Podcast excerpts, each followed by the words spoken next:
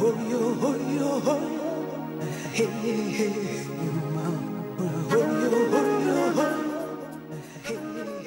morning. I'm Claudia Shamba, your host, and this is the February 8th, 2022 edition of Ask a Leader.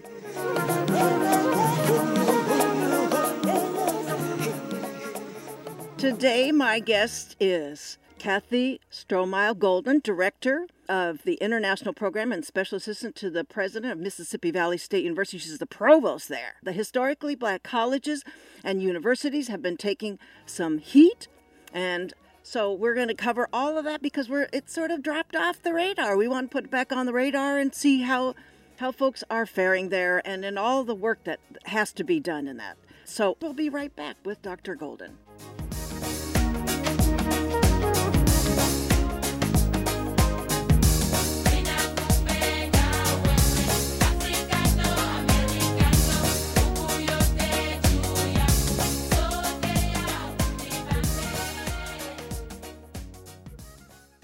Welcome back to the show.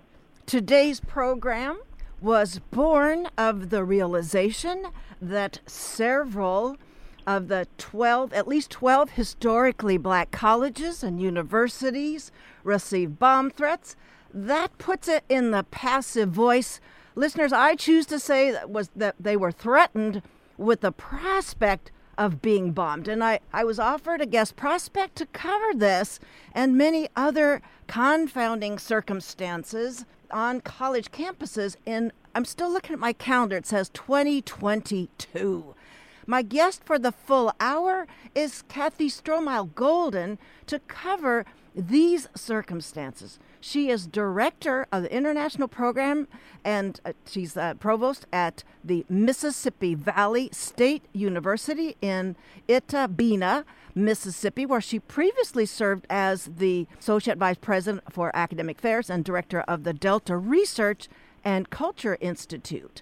She previously directed the Mississippi Consortium for International Development's Higher Education Development Project for Iraq. She was a Fulbright lecture researcher at the Academy for Public Administration under the President of Azerbaijan Republic, served in the International Development Partnerships activity at the United Negro College at um, Fund Special Programs Corporation, and has held administrative positions at Morris Brown College, Atlanta, Georgia, Morgan State University in Baltimore, Maryland Southern University, oh, Southern University, Shreveport, Louisiana, and Kathie has been on, Dr. Golden's been on the faculty of the political science at Clark Atlanta University, University of Colorado, Texas Tech University, and Arkansas State University.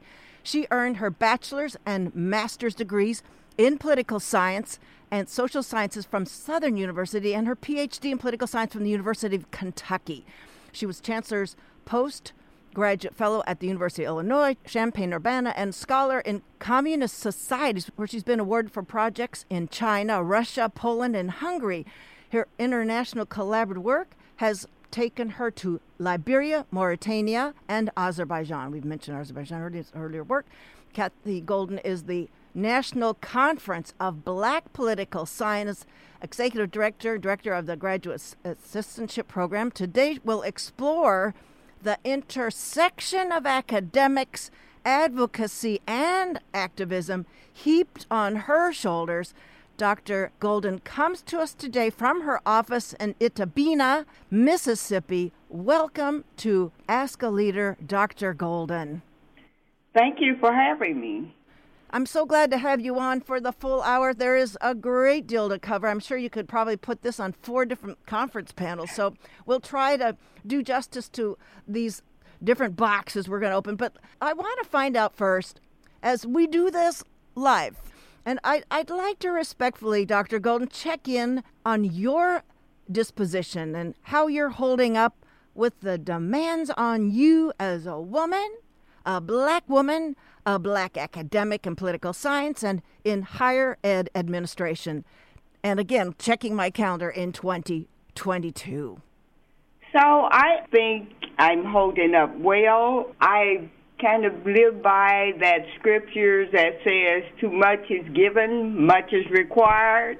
And, and so I come from a tradition of hard work, multitasking, and so I think I've done pretty well. I think the, the hardest thing for me was during when we were right in the middle of COVID.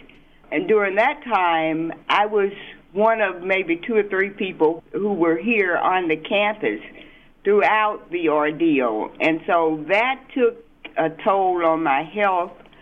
Fortunately, I recognized what was going on with my body and was able to turn that around. So I think I'm doing okay. Okay. Well, we're we're going to talk about intersections of all these responsibilities, and so that's that's part of the public health part. And I'm not sure in the Mississippi state level leadership that you were you uh, had perhaps more headwinds to deal with the messaging for keeping all the students safe. We're gonna we're gonna bring all that together. So we're gonna talk now about last week were bomb threats on 17 historically black colleges and university campuses, five of them in Mississippi, one of which you are your campus, Mississippi Valley State University, was mm. affected by that. So we know no bombs were detonated, but the terror intended to be inflicted upon these communities, it did take place, and that sort of reverberates. So, like other kinds of suffering, of, of wounding, the outward signs of damage aren't so apparent, but the internal damage, the intended effect, is what is the problem. So, if Dr. Golden, you could talk about the initial realization that this was going down and how the communities were disrupted and how this likely persists up until this very moment. Yeah, so we were uh, we received the bomb threat about 5 a.m. on Tuesday morning. And so we do know that it came from a non local number. Immediately, we decided to uh, how to approach this. So, of course, out of an abundance of caution, uh, our university police uh, coordinated with local officials so that we could, you know, sweep the campus and uh, make sure that uh, there were no bombs we sent out alerts to the students and faculty. And of course, uh, many of them, uh, you know, and the students and some of the faculty, of course, immediately took to social media, and so that helped to spread the word. The students were evacuated from their dorms to the gymnasium. Fortunately, we have more commuters uh, uh-huh. that uh, on campus than we do residential students. So we have the capacity to house about a thousand residential students, uh, and probably I think we had at least six or seven hundred who are on the campus. So we did that, and with by mid morning, everything was cleared. But the disruption and the psychological anguish, especially for those of us who are in charge of the university, was tremendous. Uh, I think the students initially it didn't really resonate in the same way with them. They some of them were hurt. They say, you know, and we don't know this for sure. That just may be their way, may have been their way of coping. But I, I'm sure for some of the students, it was quite traumatic. They have not expressed that in any extent to the administration, but it's something we have to be aware of and keep our eyes on to try to get the pulse of the students and how these situations, such as this, may have impacted them. We, fortunately for us, some of us in the administration, we about two weeks prior, we had gone through some training on this particular kind oh. of incident. So I think it was in the top of our minds uh, because we knew also that some HBCUs had received threats in January and then the day before. And this is the second time. I know when I first, in my early years here at Mississippi Valley, we had a bomb threat. Uh, and so, you know, the students were evacuated from the campus. We had many more students then. Uh, of course, it turned out to not have been anything but but a threat. But It's just to even address that, there's time and effort and money that goes into that, right? So it's very disruptive, but you have to take it seriously because the first time we don't take it seriously may be the time that it actually comes to fruition. It's really a bomb. So, you know, just working through all of those things is tremendous amount of time and effort and psychological anguish because you know we have to be concerned about the students as well as the people who work here on the campus. So it's our responsibility. So that's a lot. Right, right. And the, all of those things are limited resources, limited com- quantities. So it's uh, taking away from what it could be in, invested in, whether it's in the learning, it's in the, the kind of mental health services that are working on the ongoing trauma. and then, yeah, are there better ways of expressing these assaults on the campuses that we say received a threat? It just that passive voice just doesn't work for me. But is there another way to bring this up? And I and I'm not listeners I'm I am not amplifying the perpetrators and the the asymmetry is hurtful enough that there's a few people that could cause so much disruption. But is there a better way to express these kinds of assaults on the, these communities?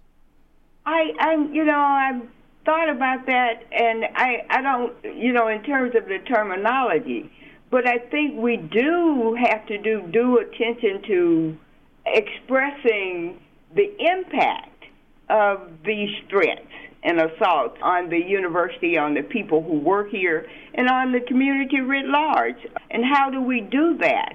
And I think uh, for me, I've been thinking about this in the environment our national climate, mm-hmm. which helps to produce this kind of behavior. Extremism is on the rise, has been since the Obama election, right? Right. And so it's not that it was not there already, it's just it's more amplified and more visible. People have been empowered in some way to engage in these kinds of activities. And I think part of that extremism is related to the fact that the majority community now sees itself as uh, threatened because they are becoming a minority. And so, how do we, this attempt to hold on to power by any means necessary, right? Mm. Uh, this attempt to further denigrate people who don't look like them it's all you know has become more and more amplified, and especially during the Trump administration. And so you wonder how allegedly the people of interest are some young people. So how did they become these kinds of people? You know, they weren't born that way, right? So it's the climate, it's the environment uh, that encourages that be that kind of behavior. And I think even I thought about it. This is another way to terrorize African American people. To you know, and and when you think about COVID, you think about you know the public health stuff. You think about the assault on voting rights. All those kinds of things have played into, I think, are part of this critical race theory, which many people who are anti critical race don't really understand what it is. So, all those things uh, these are out there in the universe, and people are gravitating to them because, in some way, in their minds, their power, position, and privilege is being attacked. And I've been thinking about the the outsized, the the rather considerable profiles of women associated with Howard University come to mind. That we have Vice President Kamala Harris, an alum of Howard, and recently hired Professor Nicole Hannah-Jones. That maybe that those kind of profiles make Howard, among other universities, possible targets for this public, very public macro macro aggression. And so even the names of the black jurists being considered for the Supreme Court of the United States nomination process, they were mainly, even though they're mainly educated in the Ivy Leagues, that this there may be a connection with the higher profile of all these women and what you're talking about the this sort of zero sum mentality of white privilege, giving up something. Yeah, I think so, and and and I think even with we can go back, say, to Obama's Right. election. You know, I would dare say some people voted for him because you know of his background in terms of you know Ivy League educated, uh, and as they would say, very articulate and excited. And and so you know those kinds of people, uh, those kinds of people who exhibit what they call you know acceptable behavior.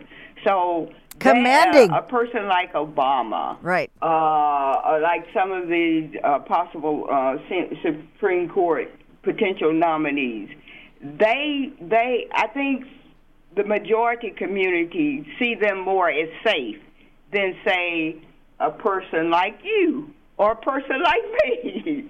you know, so uh, uh, or uh, so this sense that they are different from the other you know folk that look like them. So all of those things I think come into play. It's complicated, but it's you know it's like some of us are more palatable to the powers that be than others, even though we look alike and we may have similar intelligence or or even more intelligence. It's the palatability. What kinds of people of color are we willing to tolerate? That's kind of how I see part of this. Okay, thank you. My guest, for those of you just joined us, is Dr. Kathie Stromile Golden. She's Provost, Senior Vice President for Academic Affairs, Director of International Program at Mississippi Valley State University, and Executive Director of the National Conference of Black Political Scientists. So, what processes, Dr. Golden, are underway in the aftermath of these threats so the media attention subside, subsides. I don't think I can find anything covering this since sort of drops off after the middle of last week.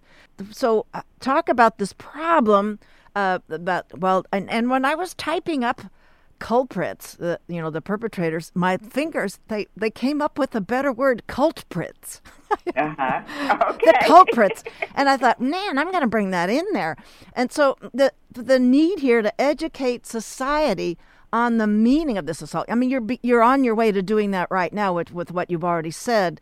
And so mm-hmm. and and this in this climate, the setting where we have half of the country getting infantilized about a good American history ought to be, and the other mm-hmm. half, or maybe even more than a half, raging about not learning any of this earlier in our lives. So mm-hmm. there's a lot of educating going on post the expression of these assaults. So, what kind of an education? I mean, it, it's it's a, such a difficult setting to educate society on the meaning of these assaults. Yeah, and I think you use corporate. I use criminals. Correct. Yeah. because they are. And I just can't imagine if these kinds of assaults happen for PWIs, this many at one time, what the response would be. I think it would be different. I think it would be more intense, you know. I think there would be more intentionality behind intentionality and urgency of identifying the the criminals, the people who are engaged in this activity.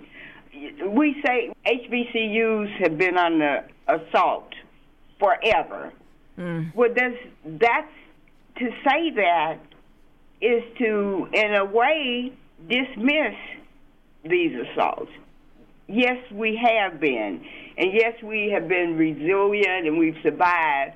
But this should not be in in the 21st century, right? Yeah. So we have to be more intentional, I think, as HBCUs about how we amplify and and keep this alive. About you know how we express this. Now, some of the presidents a couple of weeks ago, I think after the January attacks, had meetings with uh, Homeland Security about this issue. But I don't recall seeing any statement from Homeland Security on this. I don't. Uh, But I think we, uh, our presidents, our alumni, we have to keep this in the forefront, and we have to say, you know, make the connect the dots. it's not just about these threats. It's about the threats to black lives, brown lives, in general, right? And so this is just one manifestation of that. When we put all of this together, you think about the rollback of voting rights. Uh, you, we look at redistricting that's going on now here in Mississippi. The the voting rights uh, under challenge. They've redrawn the district lines where uh, some people think we should have had two majority minority districts. We still have one, uh, which covers almost the entire state. Wow. You know, so we eh, those all of those things are in my mind connected, right? And all of those things can help to embolden people who would assault not only the HBCUs but people of color in general. And, and it, it's not always physical. That mental thing is real too. And so it is incumbent on the leadership of the HBCUs to, one, we have to educate our students. Uh, the students are not sometimes as active as, say, maybe we were in the 60s and 70s, right? So we have to do a better job of educating our students around these issues and encouraging them to take up advocacy roles within the community, to be community activists, all of those things. Uh, and we have to train them to be that. That's that's part of what we hope we do in INCOPS. But it's incumbent on us as leaders to also ensure that the students we are responsible for educating have more than just an academic education. And we have to, you know, be intentional about that. It's necessary because when these students leave here, I mean, they they encounter microaggression, racism, even sometimes here on the campus from some of the professors, but they may not recognize it as no, that. no, serious. Oh yeah. My... So you know, it's it's because HBCUs, interestingly, you know, HBCUs have always been open to everyone, regardless of race, nationality, ethnicity, all of those things. And a good number of HBCUs were founded by Caucasians was with that being that the agriculturally chartered kind of campus is that well those those land grant campus uh, universities were you know they came about in part because the powers that be didn't want the black folk going to the white schools right and so they created these land grant institutions and they were supposed to be funded by the federal government and the and the state with matching well, most of those land grant institutions have been seriously underfunded billions uh, over the years from day one.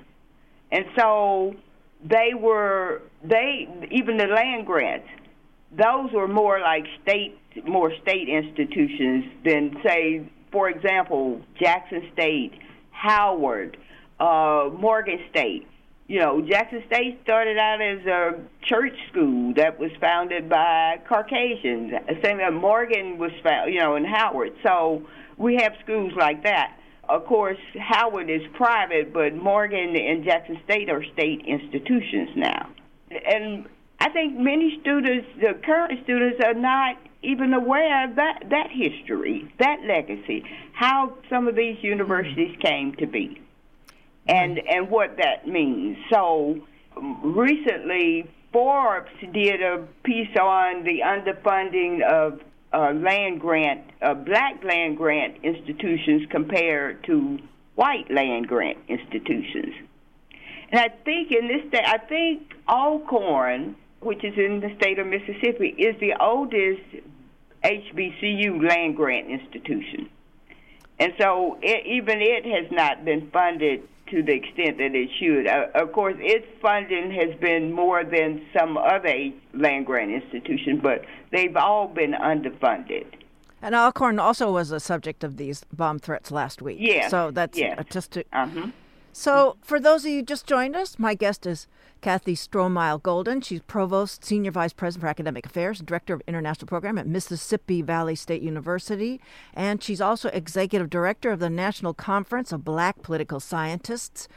And uh, we're talking about the the kinds of assaults and the, the, this is like the underfunding is like the serious macroaggression. I mean it's that's mm-hmm. uh, it, it has to be categorized as that. Well so talk to us dr golden about how black political science academics negotiate the work in which you're engaging. The choices you make with so much need straddling academic advocacy and activist roles. And I and now rule number one for everybody is don't just ask in a facile way. Don't nimbly just say, "Well, we need you to be on this committee," and it turns out that the minority black faculty member has to be the sort of representative of of blackness on every single committee so that one person is holding down so many different roles. So i want to know how let's roll back to my general question about straddling all those roles and how, how to how to maintain your uh, your vigor, how to maintain your your academic sort of goals and objectives. I mean, there's so many hats. There are, and and those hats vary depending on the kind of campus you're on. So, for example, my colleagues who are on the campuses of PWIs, and it depends on whether it's, it could be private, state, you know, top tier, uh, second tier, whatever. So it's a tremendous juggling act, and not all not all of us participate in the same way. So, for example, you could have a black political scientist who's at an Ivy League school and and they are doing, you know, all the checks, but they may not be engaged in activist work. They may be doing the safe kind of things. So they serve on a committee. They may or may not have strong relationships to uh, other African American students on the campus you know, that may not be a part of their kind of operating procedure. Dr. They may Golden, be more concerned with, you know, not upsetting the status quo and and getting tenure. Well, well just then one moment, ha- Dr. Golden. you have others who would say, you know, I have to be engaged in community work and activism, even though I'm going to do these other things too. And many of us, our research revolves around political activism, studying it, and also engaging in it. Uh, and some campuses are more amenable that to that than others, but at the end of the day, it comes down to the choice the individual makes. So if your guiding principle is to be successful as defined by someone else, then you're going to do the things that you think you need to do to be successful by somebody else's standards. If your guiding principle is to be true to who you are and to be of service to your community and society, then you can approach your research, your teaching, your work on the campus in a very different mm-hmm. way. Mm-hmm. And it's and it, you may pay a cost for that, right? But at the end of the day, if this is who you are and you're being true to yourself, then you have no regrets. So I guess I, this is a, a way of saying that all of us who are black political scientists don't identify as black political scientists, okay? And, and so we may not even be invested in the African American community, seriously invested in the way that some of our colleagues are. So I think you can find all kinds of people or different persuasion among black political scientists. Uh, but for the National Conference of Black Political Scientists, we celebrate black scholarship, we celebrate scholar activists, we honor them, and we see that as one of our motto is, you know, we're uh, in the service of the liberation of people of African descent.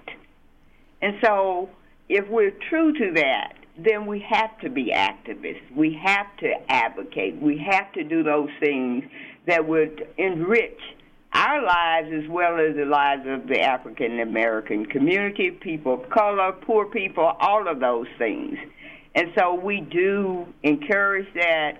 We honor it. We, you know, we give an award for that every year because that's important to who we are and doing what we say we do and live, being true to our mission.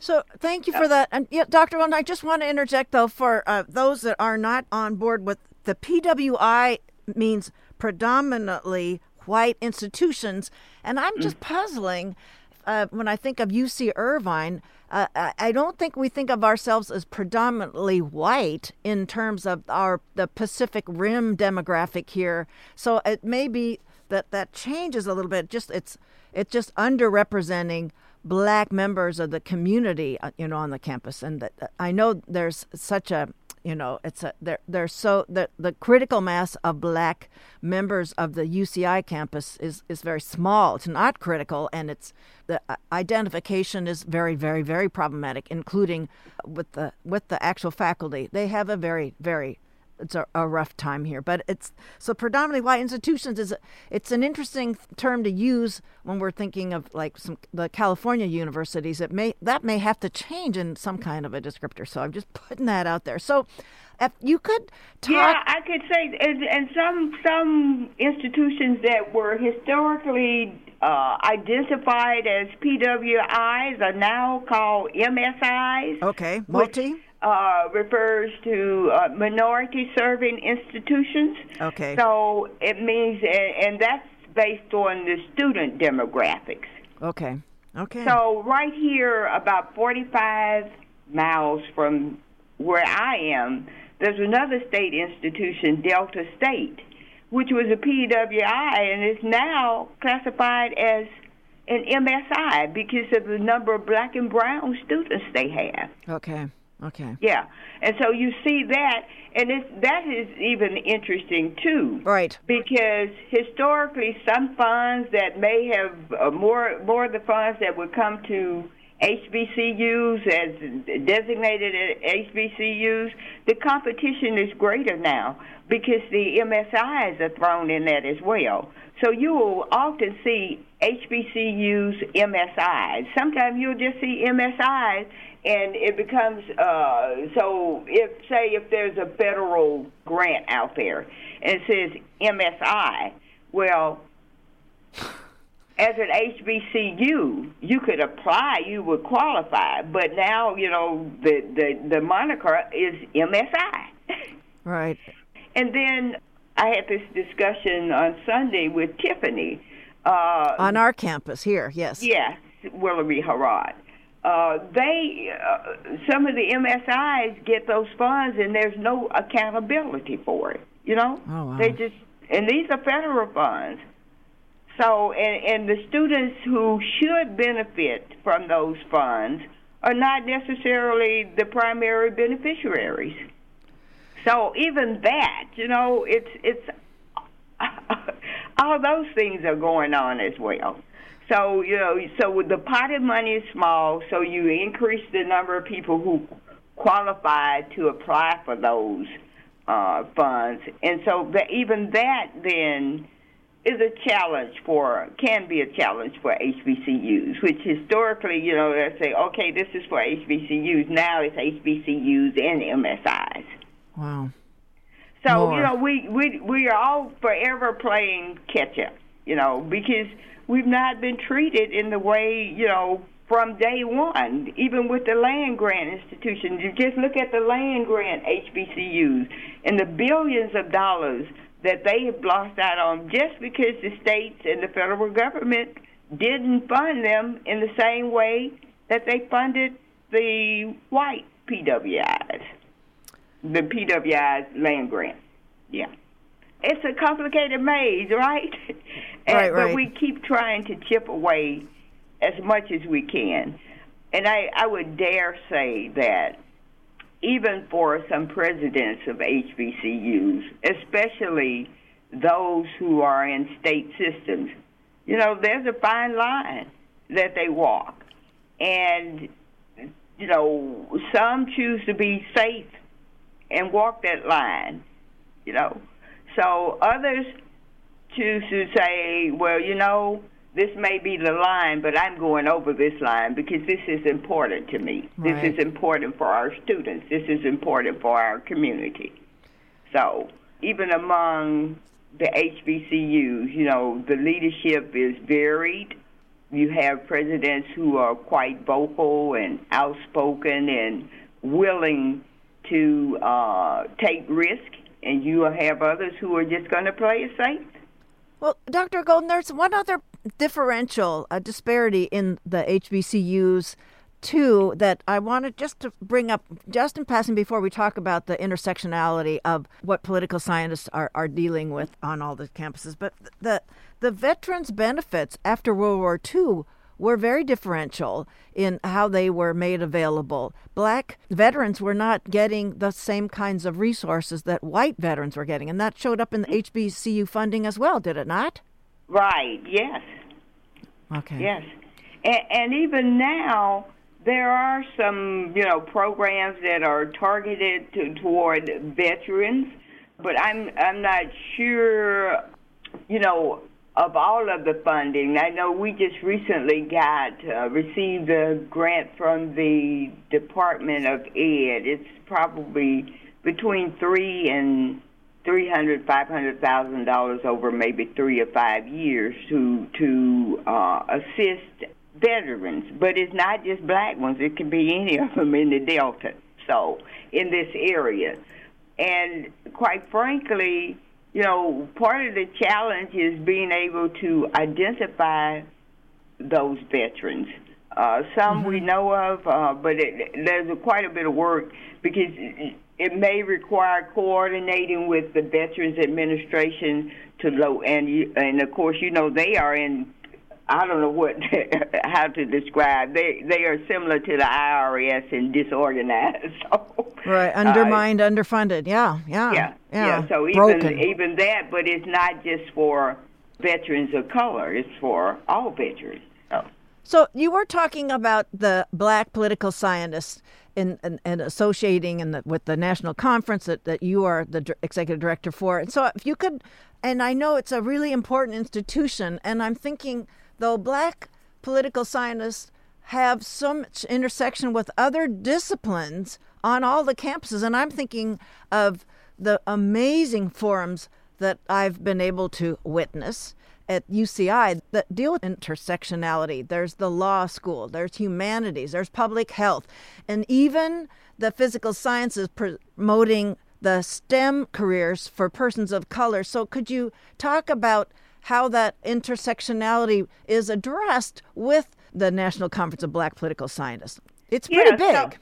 So, so, first, let's say this: our I, the, we we're called we're a National Conference of Black Political Scientists, but we have members that span a number of disciplines. Mm-hmm, mm-hmm. So that's one thing, and and practitioners, uh, politicians, community activists. So we bring all these different strands together okay. in, in one setting. So uh, does not discriminate in terms of its membership and disciplinary training. So we do that, and, and many of our members collaborate across disciplines with researchers. For example, even here myself, I've done stuff in public health with people in public health. Uh, right now, we are involved in a project with um, a public health project that uh, focuses on COVID and uh, comorbidities among mm. African Americans mm-hmm. and people here in the Delta. So we've always, you know, encouraged that intersectionality and uh, explore things from multiple perspectives, and I dare say many of the members of NCOBPS are, you know, we talk about intersectionality all the time.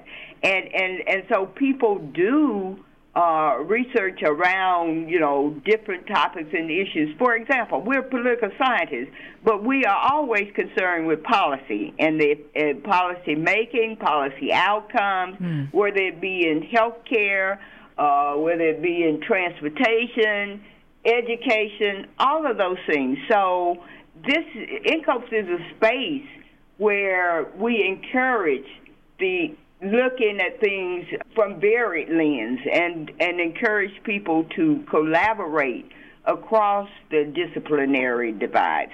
Uh, myself as a political scientist, but most of the international projects that I have directed have been in the STEM area. So, and I teasingly say I learned STEM from doing. So, right, uh, right, and, and there's always a policy perspective, I think, to to look at, even in terms of how the policy came to be, how it evolved over time, how you know all of those things. So we and and for us as black political scientists, I think we always have to have or give some consideration to the impact of policies at the state, local, national, even international policy, black lives. And I think we can learn from that. It gives us a lens to from which to maybe approach things differently. It can inform how we engage in activism and the you know the different dynamics. So I I, I don't know how you can study political science in a vacuum. I, I just don't. I don't see it. Exactly. Exactly. And the further education, besides that, I, I, I just want to, I guess, for people to let sink in this, this idea about policy, it's sort of the, the deep breathing uh, versus the shallow breathing of politics. And that's where, uh, where the, the media always abdicates the, its responsibility in all of the the politic of something and the policy gets lost and the the literacy of the civic society is wasted there. It's it's yeah. So i want to talk about the matter of how exhausting it is for political scientists and all uh, and all uh, black members of our society to bring this society along with all the missed history over the four centuries. And just recently, I was I was informed about the New York City Central Park displacing the Seneca community. I'd been aware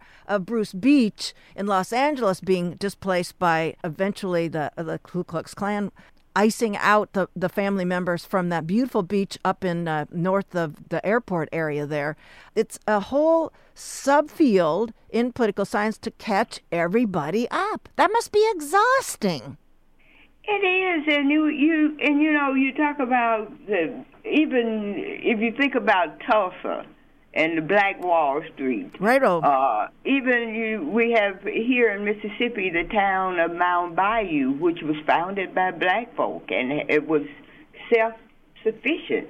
It's you know, and and now they're trying to do some things to bring attention back to it.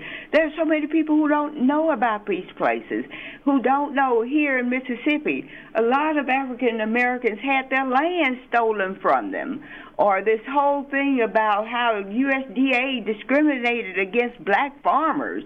Uh, you know, people are not knowledgeable of uh, a lot of people, and I dare say our, you know, our young people. This is it, unless their parents probably taught them. They've never heard of this, you know. Right, right, uh, right. I would dare say even right here in in this university and some other HBCUs, the students are not as aware of our history as they should be, and I would even argue that we haven't done our part to ensure that uh, the students who matriculate at HBCUs fully understand the history of African Americans in this country.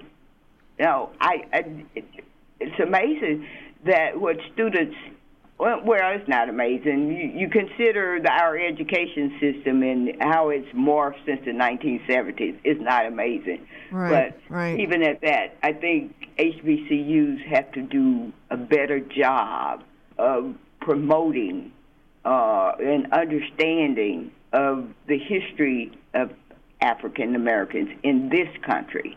We do it, but I don't know that we it's certainly different from when I was at an HBCU. I'll put it that way.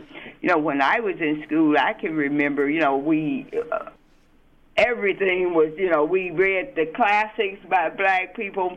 We were encouraged to. Uh, we we protested against uh, the Rhodesian chrome coming into Louisiana ports. You know, we did, uh, wow. and our professors were the people who motivated us, who encouraged us, who insisted that we not only do the academics, but we think more broadly about the community and where we've come from and where we're going. So I don't think we uh, enough of us do that now. Well, and I guess that's the that's the intention of the movements to undermine this historic literacy by trying to sort of peg a particular kind of pedagogy in primary, secondary, and in higher education that uh, is trying to sort of make a, a, more dogmatic kind of pedagogy so that, that what is labeled as critical race theory, whether or not there is critical race theory being a part of the materials, it's just the, the the end game is just to make everything so very unclear so that there will be a kind of a tracking back further of bringing out this very very rich historical material for students. You know what I thought about, uh, especially around this uh, discussion about critical race in, in here in Mississippi, is that I, I thought about the Soviet era, yeah. uh, under Stalin and those uh, revisionist history, you know, and, and so well, there's this thing that you know, I think the majority of the population, many of them say, well, we know we're not as bad as you portray us to be. Uh, we didn't do that. This is, you know, we, you know, all that kind of stuff. And I was like, they are willing to just dismiss an critical part of history because of their discomfort and because of their fear. I was like, this is, you know, uh, really kind of, in my mind, kind of Soviet like behavior. And have you seen that, though, uh, labeled as such in other areas because it you're that's your academic background so um, that's that's a pretty apt metaphor a, an analogy to draw here have you? Yeah, I, I just, I, and I was thinking about this over the weekend. I was like, oh, these people are revisionists. right, They're right. write history to suit them. Right, or, right. Or uh, advocate history in a way that uh, makes them comfortable.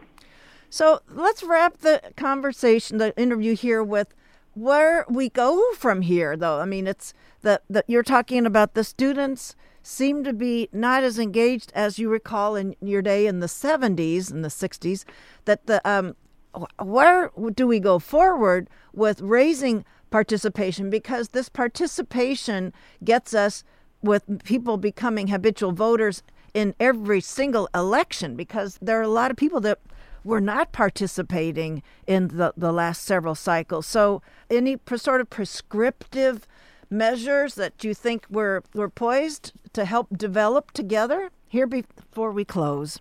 Yeah, I, I think that each of us who is an academic and who is really committed to a just and fair society are required. We we don't have a choice.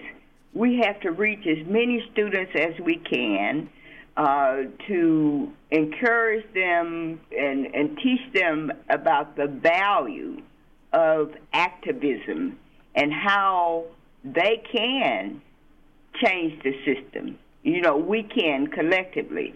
I keep thinking about what Stacey Abrams did in, oh, in Georgia. Yes. And I'm saying, you know, we can't we shouldn't let that kind of activism and, and go get itness die.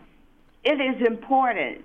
Our students here, voting, you know, they're not serious about voting. They can vote right here on the campus. And do you know? Why aren't they serious? Campus, this campus is not, uh, you can walk this campus in 10 minutes. To get them to vote, sometimes we have to go and pick them up from the dorm rooms, you know? So it's that kind of thing. We, we really have to be, I guess, as aggressive and, and mm. persistent as possible in getting people to understand, and these are not just students, that your vote matters. You need to vote. We can change some things if we vote. We also there's also I think a need, and I don't know how we do this, to bring brown, black and brown people together more so that we can, eh, I think change would be much faster, really. So eh, we may not have the economic power right now, but you can. We have the political power, and we need to unleash that political power. So that means we have to be much more aggressive, not only in the communities but on the campuses, wherever we can, well, are. And, and it doesn't matter what kind of campus you're on. That that you know, we have to amplify our voices and educate people about the injustices that have gotten us to this place and, and continue.